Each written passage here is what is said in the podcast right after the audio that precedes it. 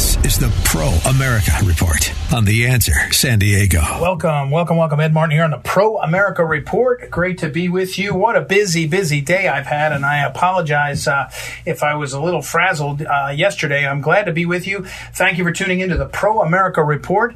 Let me give you a couple of things to check out. If you go right now to the YouTube channel for the Phyllis Schlafly Eagles, that's where we put the nearly six hours of videos of our incredible collegiate Event that took place uh, uh, on, uh, let's see, Tuesday night. I'm getting my days wrong. Tuesday evening for almost six hours.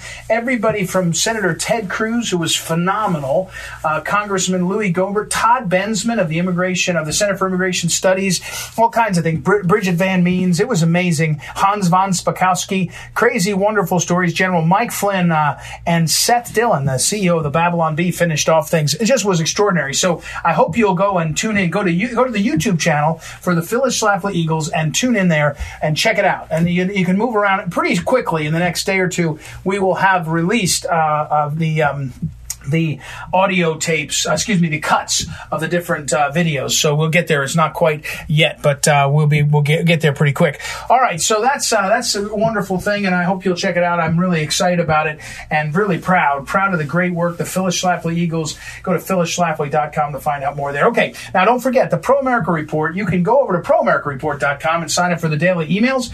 Uh, daily Wink it goes out Monday through Friday at 5 a.m. West Coast time, 8 a.m. East Coast time, and a little programming programming note, I'll be filling in for Andrea Kaye on Friday night, filling in on her show Friday night, which is exciting. She is on sabbatical. What is it? Oh, on assignment is the phrase they use when somebody's away. So I'm excited about that. Okay, let's talk about what you need to know today in terms of Joe Biden's trip to Europe. And the question should, that should be on your mind is does it matter that Joe Biden's trip has been sort of stumbling and fumbling. Does it really matter? Should you be worried about the fact that he messed up Libya and Syria? Should you be worried that he was sort of pulled along by Mrs. Biden? Should you be worried that uh, like five or six or seven times he said, ah, I don't want to answer, I'm going to get in trouble, as if he's, you know, kind of out away from his caregivers? Any of, does any of that really matter? Should it matter to you that he said to uh, Putin, someone asked him, do they trust, do you trust Putin? He said, yes. And then an hour later, his national security advisor, Jake Sullivan, comes out and walks it back. Does it matter? And the short answer is we have really good institutions in the country that hold us in sweat and eh, eh, hold us strong. But yes, it does matter. And it matters dramatically. So now let's contrast these when Donald Trump went to Europe, he certainly was blustery. He certainly was hostile to some. He certainly shook the box, as they say, and made people wonder what was going on. All kinds of that. It's all true. You can't deny that. But what he did show was unbelievable uh, energy, vitality, intensity, and the intensity, vitality was all in one direction. What was the direction? It was, I am going to assert America's rights over what they're due. And, and a lot of the Europeans were like, hold on, we're not quite used to this. We usually get whatever we want and we don't have to fight for it. And this is weird to us. And that was the reaction. That was a clear reaction that you saw. And so, you know, you have to, the contrast, now contrast to today there was a sense that um, well, well, we'll figure out a way to get along. Iran, we're negotiating with them. Um, we want uh, peace in the Palestinian front, and uh, you know we're not going to say anything bad about uh, uh Israel, but we're not going to get excited about uh, Netanyahu. And we're in fact we're going to probably celebrate he's leaving. We're going to, and it comes to uh, China, we're going to say a few things, and we'll have a little communique that says some hard things. But in general, we're going to change our policies back to the old way that we did things. That's what you see. And what it looks like, again, direction. I think you heard me say in the fall about um, polling. Polls are really lies now. They're like fake news. But the one thing you can use polls for is to tell you the direction of something, the way it's going. So if you see like uh, you know, um, the, the, the trend line can give you some sense of maybe how things are moving. You can't really trust the truth of it. But so that's that, and that, that's what I say about polls. And the same thing is true in a certain sense with the public perception and the and the interaction with other nations. When the Germans sign a big deal to buy a ton of natural gas from Russia and create a pipeline across Europe, the Nord Stream 2, which Trump blocked. Because he thought it wasn't a good idea. But he said, you know, and, and Biden lets it go. And actually, I don't have a, much of a, of, a, of, of a feeling either way, uh, in a sense. But what I do know is this uh, uh, Germany gave us nothing in return. They need it. And they gave us nothing in return. They didn't say they would pay more of their NATO debts. They didn't say they would do anything. So, you know, Germany's like, look, we get what we want and we get everybody uh, talking nice to each other, and we get uh, this this addled uh, Biden wandering around, bumbling around. This is a pretty good deal for us. And so now we have a situation where who's in charge? And this is where you have to just read the the uh, the tea leaves of the coverage of things like the $100 million the Department of Justice is putting towards identifying and fighting domestic, the greatest domestic threat to the domestic uh, America is, is in their mind is is uh, violence, domestic violence, especially from white supremacy. Now, just give yourself, just have a thought experiment. I said this last night with uh, Congressman Pete Sessions. Just a thought experiment.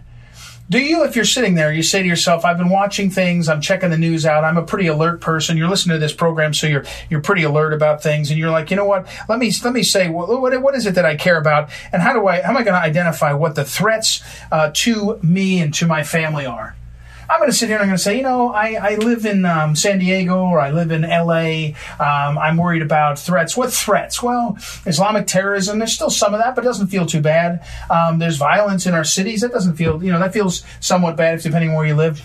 I don't know. Maybe I'm worried about the economy. I'm worried about China. I'm worried about different things. But in terms of demand, do you, does anyone, does anyone who's not watching CNN and being fed the CNN narrative does anyone that you know say, oh, you know what? What's really a threat to me, what I'm really feeling, is the domestic threat of white supremacy. It looks like there's a lot of white supremacy violence around. I really got to worry about that.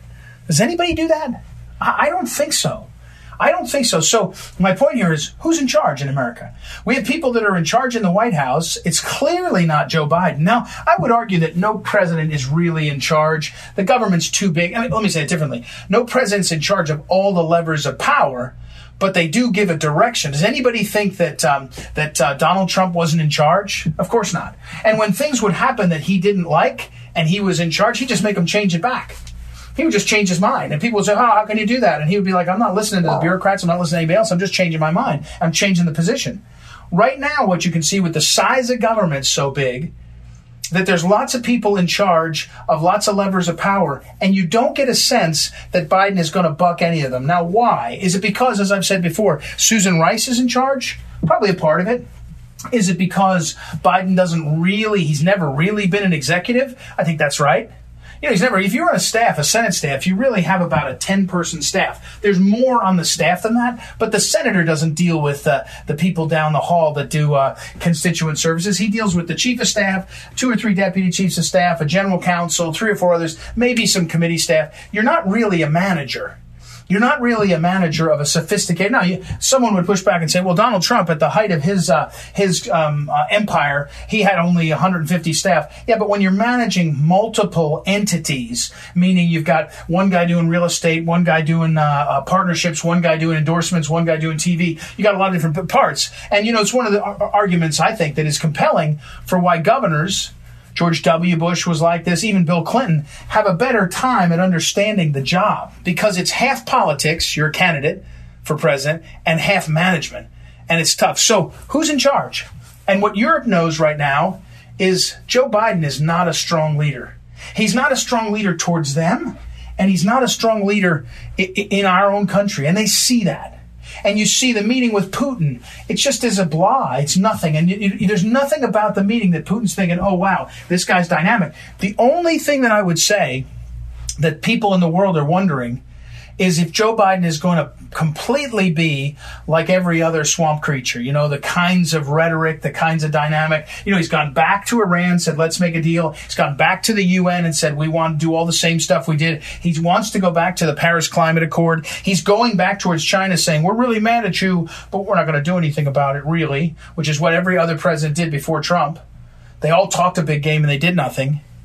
So the question is whether is, is you know in their mind is, is he going to be totally swampy or is he going to do something different? And remember, if things start to go bad in America politically, like Bill Clinton. I mean, he bombed places. He, you know, he's not a. Uh, if you're if you're crass enough to use the system, the governing system for your political ends, which it looks like that people are, it necessarily it's we're going to see something, right? So it is a major challenge. It is a major embarrassment. Now, I want to say something else though about this. I want to do a little bit. I want to be a little bit generous.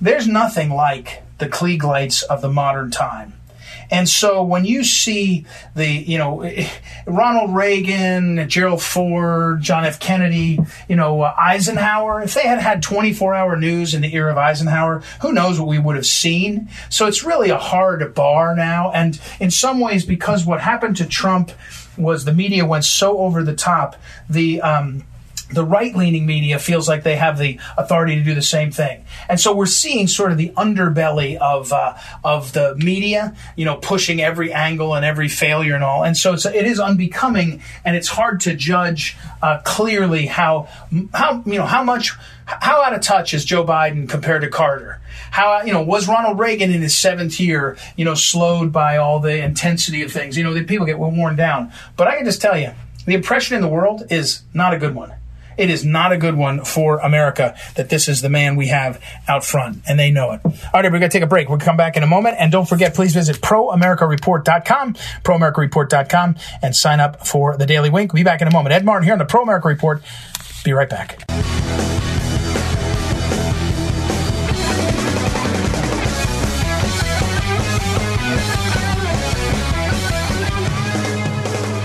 Welcome back. Welcome back. Ed Martin here on a Pro America Report. Now I'm having another I'm having an author on a second time. His name is Jeffrey Stephens. By the way, this is Ed Martin here on the Pro America Report. And Jeff Stephens' book is uh, one that was came out on my son's birthday. Now you got to follow this because this is all about Father's Day. It's my son's birthday. You all know, my listeners know how much I love my children and how great great a gift it is to be a father. And on my son's birthday last year, so December eighth, twenty twenty, uh, a book came out, Post Hill Press, and uh, Jeff Stephens is the author and it's called Fool's Errand. And Jeff, I had you on the show uh, a few weeks ago, maybe a month ago, and I have to tell you the truth. I hadn't finished reading the book, but I finished it since then, and it's really great. And here's the setup, everybody. If you're looking for a Father's Day book, I like books about the relationship of fathers and sons. For me, obviously, I'm a father and I'm, I'm a son. But uh, the uh, in this one, Fool's Errand, it's about a young man, youngish man. His father has died, and he gets a letter from his dad. Before he died, the dad wrote a letter, and it sends him on this sort of uh, wild goose chase, and it turns out it's really cool ending. Um, so, Jeff, uh, thanks for writing the book. And if people are interested, they can get Fool's Errand everywhere you get books. But here's the question I want to ask you How much of the, the writing, because as a reader, I was thinking about my dad and I was thinking about my sons and my kids. How much of, as a writer, was this about your relationship with your dad? Well, thank you so much for having me back on, and it's a great question. And the answer is it's probably 100% about my relationship with my dad, who did die young. And as you know, and you did a perfect summary of the book, the deal is that this young man finds his letter from his father six years after the father dies, but it was written just before the father died, and it does send him on a wild goose chase. And what's interesting is how I came with the idea, because as you know, before this, I'd written a whole series of, you know, sort of right wing conspiracy spy thrillers, which have been doing great and all that. But the reason I wrote this book was during the pandemic, you know, family became even more important than it normally is. And we got into these discussions about if you could spend one day with somebody who's gone, who would that be? And some people would say Jesus Christ, some people would say Winston Churchill, but most people would say, oh God, if I could spend one more day with my mom or one more day with my dad. And so I came up with right. this idea because I would love to hear from my father one more time. And so I said, imagine if I found a letter from him that was written long before he died and it began this whole idea for me. And as you know, I turned it into this international treasure hunt, and it was really, really a lot of fun. But it brought up so much stuff for me and my dad. Now the facts obviously are largely fictionalized, but the relationship is 100% right. real.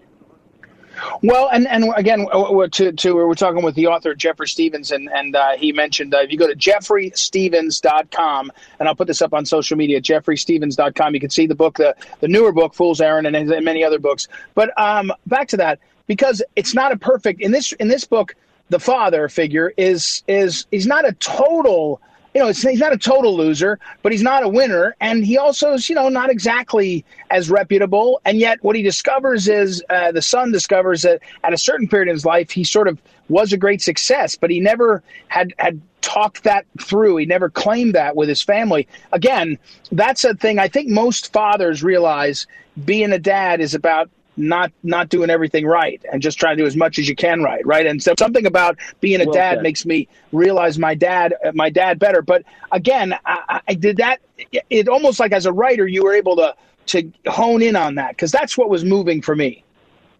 Thank you so much. And yes because the father in the story kind of painted shall we say outside the lines and he was not yeah. a success in that he missed a lot.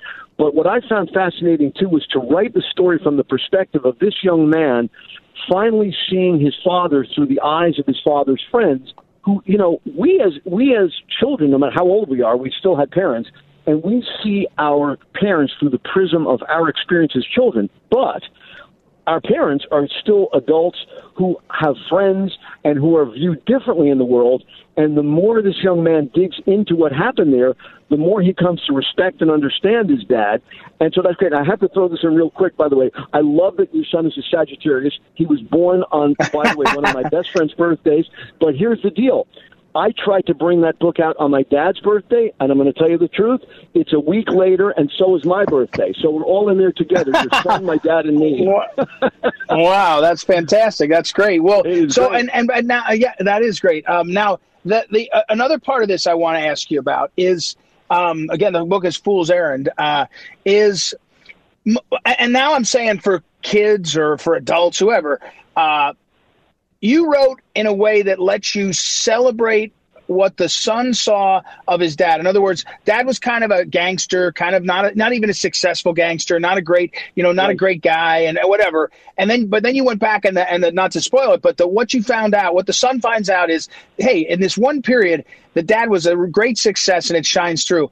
Most people can't get that. And so if your dad's gone and you're coming up on Father's Day, you're saying to yourself, I wish somebody could give me that glimpse. And my kind of point is, you're doing it for him to imagine it.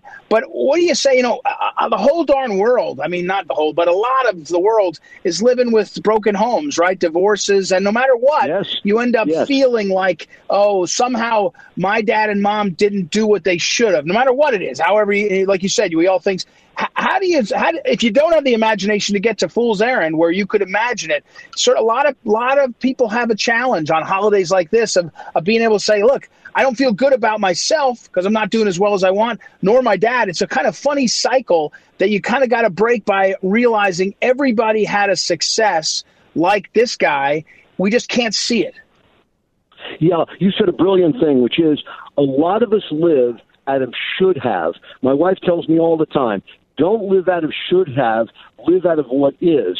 And the point of the book is that we as as children and then as parents we actually do the best we can do. And that's what people have to remember that parenting does not come with a guidebook. It doesn't come with an instruction manual.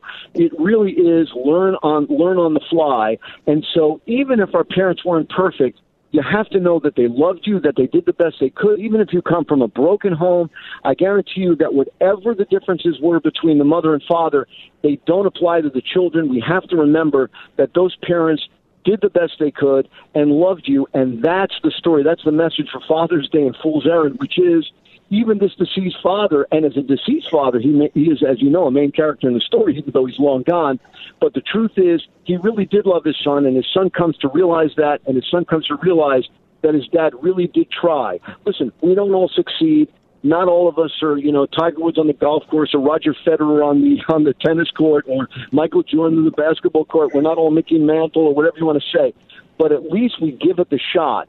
And we should give our parents a break on Father's Day, on Mother's Day, and all year round. We should remember that they really did do the best they could.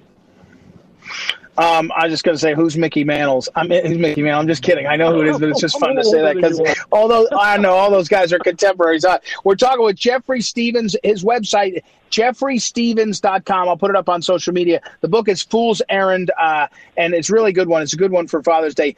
Did you, when you are a writer like this and your website, I, I know when I go there, you can see not only the books you've written and your biography and all, you do have a way to contact you. Do you, after writing as many books as you, you've written, you, you must be able to gauge the reaction by nowadays by not just social media, but by emails or letters. Oh, sure. Has this one, has this one generated a, a different kind of caliber of, of response?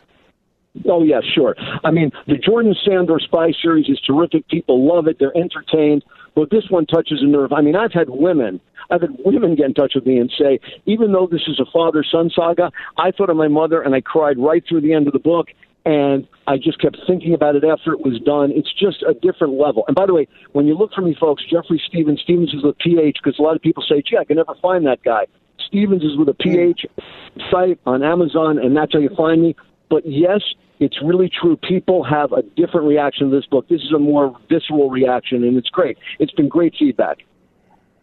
Yeah, it is. Uh, well, it's a really good one, and I really enjoyed it. And I, I, I, I try not to interview somebody when I haven't read the book or on my kind of uh, my listeners know I do nonfiction. I do first chapter, last chapter, and then I decide what else I want to read. But this one I find I, I did get through it. Fool's Errand is the book. JeffreyStephens.com and Jeffrey is J E F F R E Y Stephens S T E P H E N S dot com. It's up on my social media also. And uh, hey, listen, uh, listen, Jeff. Uh, happy Father's Day. Thanks for taking the time to write this You book. Uh, not just those great spy uh, spy books; they're great too. But this is a, a really nice one, and uh, we appreciate the time today. Well, thank you. Just one quick last thought. Tell your son Yeah. Sagittarius is the elite of the zodiac. All right, I'll try it. I'll try it. I don't want to encourage right, him too much. Happy Father's he's, Day. He's he's yeah, he's going to be a teenager. He's a teenager now, so he's already a little too confident. I got to break him down. But anyway, uh, all right, thanks, uh, Jeffrey Stephens. All right, and again, the book is Fool's Errand, and uh, we'll take a break. It's Ed Martin here on the Pro America Report. Back in a moment.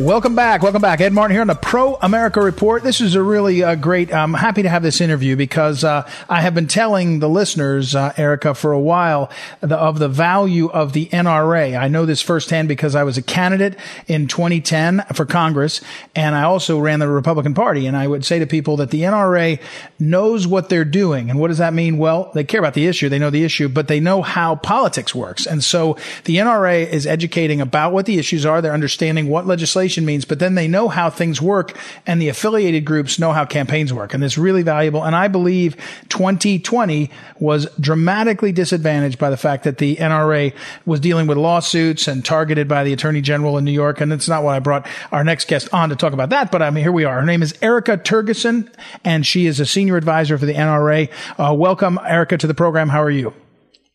Well, Ed, thank you so much for having me, and thank you for all you do to defend and protect the Second Amendment. I have to say, on behalf of our 5 million members, we greatly appreciate it. Well, you, you're nice to say, and uh, I, I think it's um, it's obviously we conservatives have to understand what's under uh, attack and what's happening. Uh, but I really think, uh, and I encourage you, and I one of the reasons I reached out to Erica was my old boss, uh, Governor Matt Blunt from Missouri, has worked with the NRA for years, and I said, man, we got to keep helping because you're really being targeted. I mean, I, we- I go through it all the time. It, we are in an era where lawfare is now like uh, regular, you know, kind of fare at the at the when you go to to food. It's like a you know, it's it's crazy what's happening. So, but I want to talk to you about what's going on with the gun control agenda because in the midst of all the puff coverage of Biden and all, there are things happening. So, first of all, tell me in the first months of the of the of the Biden administration, we haven't seen specific legislation yet, but that doesn't mean there's not lots of things happening. Can you talk a little bit broadly about what you're seeing? Is It's all started basically in the House of Representatives. The House of Representatives passed two bills already. Um, they're both waiting at the desk in the Senate. They could be taken up Right. any minute that Schumer decides to take them up. Um, probably the most likely of those is the so-called universal So, Erica, give me, you were cutting out a little bit. Give me that. What's the piece of legislation that's the most likely you started to mention that could get to the floor or could become a, a floor fight? Sure, this is the universal background check. legislation. Oh, right. And right, right. what you need to know about that is so-called universal background check because we already have background checks in the United States. Most of us know if we purchased a firearm that we've gone through that system already. Uh, but what this right. really means is you would have to register each and every firearm in America to be able to enforce universal background checks. And that's all you really need to know about the bill. It right. also makes it illegal to transfer to a neighbor if they needed to borrow a firearm, a family member, um, if you had somebody that was having a hard time, um, maybe a little bit suicidal and said, could you please take my firearms? Legally, you would have to tell them no. So it's very extreme right. legislation, um, and it would really change gun ownership in the United States. And we're talking with Eric, excuse me, Erica Tergeson. She's with the NRA uh, Legislative Affairs Committee, I think is how you say it, and she's a senior advisor. Tell me, and then tell our listeners. We mentioned it before on the show, but we I was I was saying that um, the president still President Biden's still working through his nominees, and there is a nominee out there uh, for the ATF uh, Alcohol, Tobacco, and Firearms Division. Big, big job, a big, a really important job. His name is David Chipman, and this is bad news for uh, Second Amendment uh, believers and Second Amendment people that that honor and respect the Second Amendment. Walk us through this gentleman and why it's so important for people to be aware, because this is one that we can't sort of have, allow Republicans or uh, soft Democrats to have deference to their old colleague uh, Joe Biden. They've got to stop this one in its tracks. You're absolutely right. And David Chipman is extremely radical. He's actually a gun control lobbyist for the Giffords Group, um, which is one oh, of wow. the most extreme gun control groups in America. Yep. Even Senator Chuck Grassley last week said that putting Chipman in charge of the AT or in charge of the ATF would be like putting Antifa in charge of the Portland Police Department. So the NRA wow. is spending 2.7 million to try to stop his nomination from succeeding. And I want to encourage all of your listeners to call their senators and tell them to oppose David Chipman. The vote should be in the full Senate next week. Okay. Well, and so is it, what are you hearing? I mean, is there, is, this is where the world relies on what, uh, Susan, uh, Susan, yeah, Susan Collins and and uh, and Manchin, and this is where sometimes Lindsey Graham even will say, "Well, I used to know Joe Biden. I'll be nice." I mean, uh, what what are you? What are the tea leaves telling you, or what are you hearing? It's going to be very close. It could easily be 50-50 um, with the vice president breaking the tie. Uh, it mm. is we could defeat him, um, or we could lose by one or two votes in the Senate. Wow. Wow. Okay. Now, um, tell me about the, the, the, the, rest of the regulatory framework. I mean, again, you know, so much has happened in this country that, um, you, we, we are ruled by, uh, regulations and rules. Are there other places where you're seeing appointees that are worrisome? Is the Department of Justice on the warpath? Give us some sense of what we're seeing.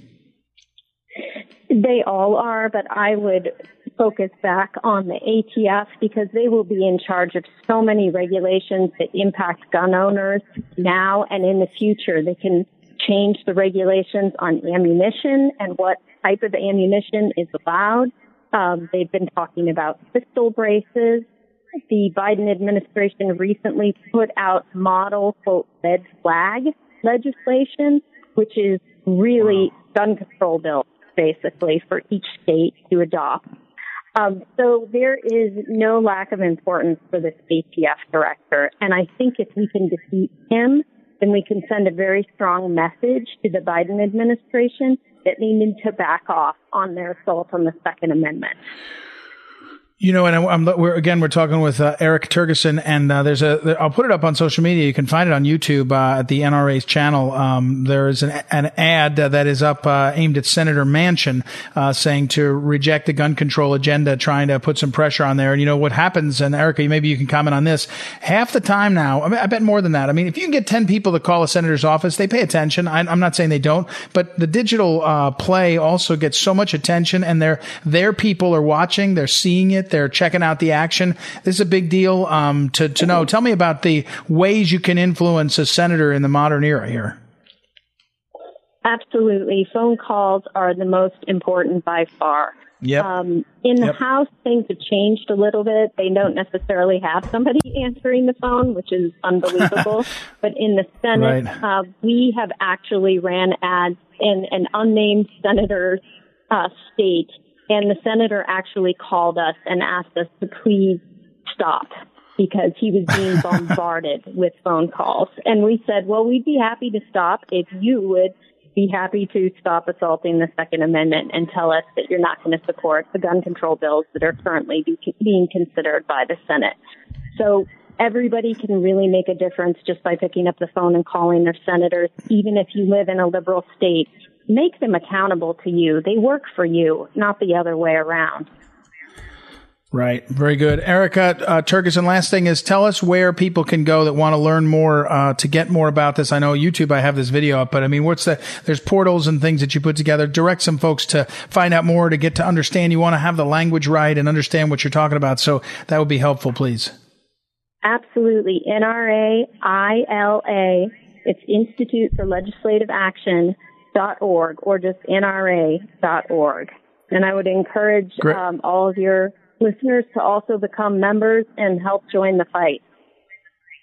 Great. Thank you, Erica. We'll have you on again. Keep us on the on a short list in terms of what you're hearing and seeing. And uh, pardon me, we'll we'll uh, we'll track it too coming in the next week or so. So thanks very much, Erica. Thank you, Ed. All right, we'll take a break, everybody, and be right back. It's Ed Martin here in the Pro America Report. We'll be back in a moment. This is the Phyllis Schlafly Report, presenting a daily conservative perspective since 1983, continuing the legacy of Phyllis Schlafly. And now, from the archives of Phyllis Schlafly Eagles, here is Phyllis Schlafly. Feminists are forever whining about equal pay and the so called pay gap between the wages paid to men and to women. Well, we've had the equal pay law since 1971, and there's a big government agency to enforce the law and punish violators. Now, the first thing to remember is that the law does not require that everybody be paid the same. That's communism. We believe in equal pay for equal work. Perhaps an even more important reason for women's lower pay is the choices that women make in their personal lives, such as having children. Women with children earn less because they take more time off of the workforce, and childless women earn just about the same as men. Another fact is the influence of, now you're going to learn a new word, hypergamy. That means that women typically choose a husband or boyfriend who earns more than she does. Now, funny thing, men don't seem to have that same preference for a higher earning wife. While women prefer to have a higher earning partner, men generally prefer to be the higher earning partner in a relationship. This simple but profound difference between the sexes has powerful consequences for the so called pay gap. Suppose the pay gap between men and women were magically eliminated. If that happened, simple arithmetic suggests that half of women would be unable to find what they regard as a suitable husband. Now let's look at preferences for college courses. When you read a college catalog, you'll find that there are no gender separations in courses of study. There are no male math courses and female math courses. But not nearly as many women choose math as men. Women generally choose college courses that pay less in the labor market, such as psychology and sociology. Now, those are choices that women themselves make, and those choices do contribute to the pay gap. This has been the Phyllis Schlafly Report from Phyllis Schlafly Eagles. For more than 50 years, Phyllis led the fight against the dead end road of radical feminism. Today, with the rise of so many savvy young conservative women, new voices are emerging. You're invited to voice your opinion on what's really important to women at phyllisschlafly.com. That's phyllisschlafly.com. Thanks for listening, and join us again for the Phyllis Schlafly Report.